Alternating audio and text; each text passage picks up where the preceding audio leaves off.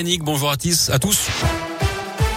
On commence par vos conditions de circulation dans la région. Pas de grosses difficultés à vous signaler actuellement. À la une, un mort et un blessé grave. C'est le bilan dramatique d'un incendie dans une résidence pour seniors à Roanne, dans la Loire. Hier, une dame de 88 ans est décédée. Son mari de 83 ans a lui été grièvement brûlé et transporté à l'hôpital Édouard Herriot de Lyon. Son pronostic vital n'est plus engagé. Deux personnes ont été légèrement intoxiquées par les fumées. Une dizaine de résidents ont été évacués. Neuf ont été relogés à l'hôtel après une nuit très éprouvante.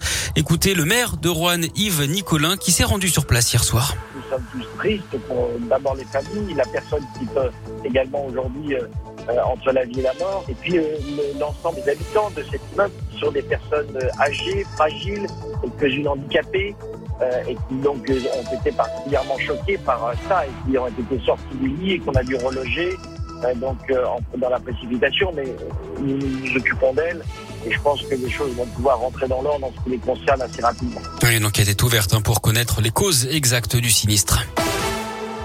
8 jeunes sur 10 se disent prêts à aller voter pour la présidentielle, mais seul 1 sur 2 se dit certain d'aller aux urnes. Résultat ce matin d'un sondage Ipsos. D'après cette étude, plus d'un jeune sur deux estime que ses préoccupations ne sont pas prises en compte dans la campagne présidentielle. 78% des jeunes ne font pas confiance aux partis politiques. Le premier tour de l'élection présidentielle aura lieu maintenant dans 6 semaines. EDF à l'amende. L'autorité de la concurrence a infligé une sanction de 300 millions d'euros à la compagnie d'électricité pour abus de position dominante. EDF aurait exploité abusivement des fichiers de clients entre 2004 et 2021 pour proposer aux consommateurs des offres de marché en gaz et en électricité notamment. Il est trop tôt pour évaluer les effets du pass vaccinal. C'est ce qu'a reconnu ce matin le ministre de la Santé Olivier Véran lors de son audition devant la commission d'enquête du Sénat. D'après lui, le pass vaccinal introduit en début d'année a permis tout de même de renforcer la protection dans les lieux de brassage, mais aussi d'inciter plus de gens à aller se faire vacciner. Le policier soupçonné de meurtre, du meurtre de sa compagne à Paris a été interpellé ce matin. C'est ce qu'annonce le ministre de l'Intérieur. Il était en cavale depuis le 28 janvier.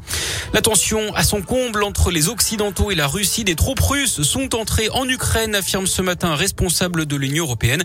Hier, Vladimir Poutine avait reconnu l'indépendance des régions séparatistes pro-russes de l'Ukraine.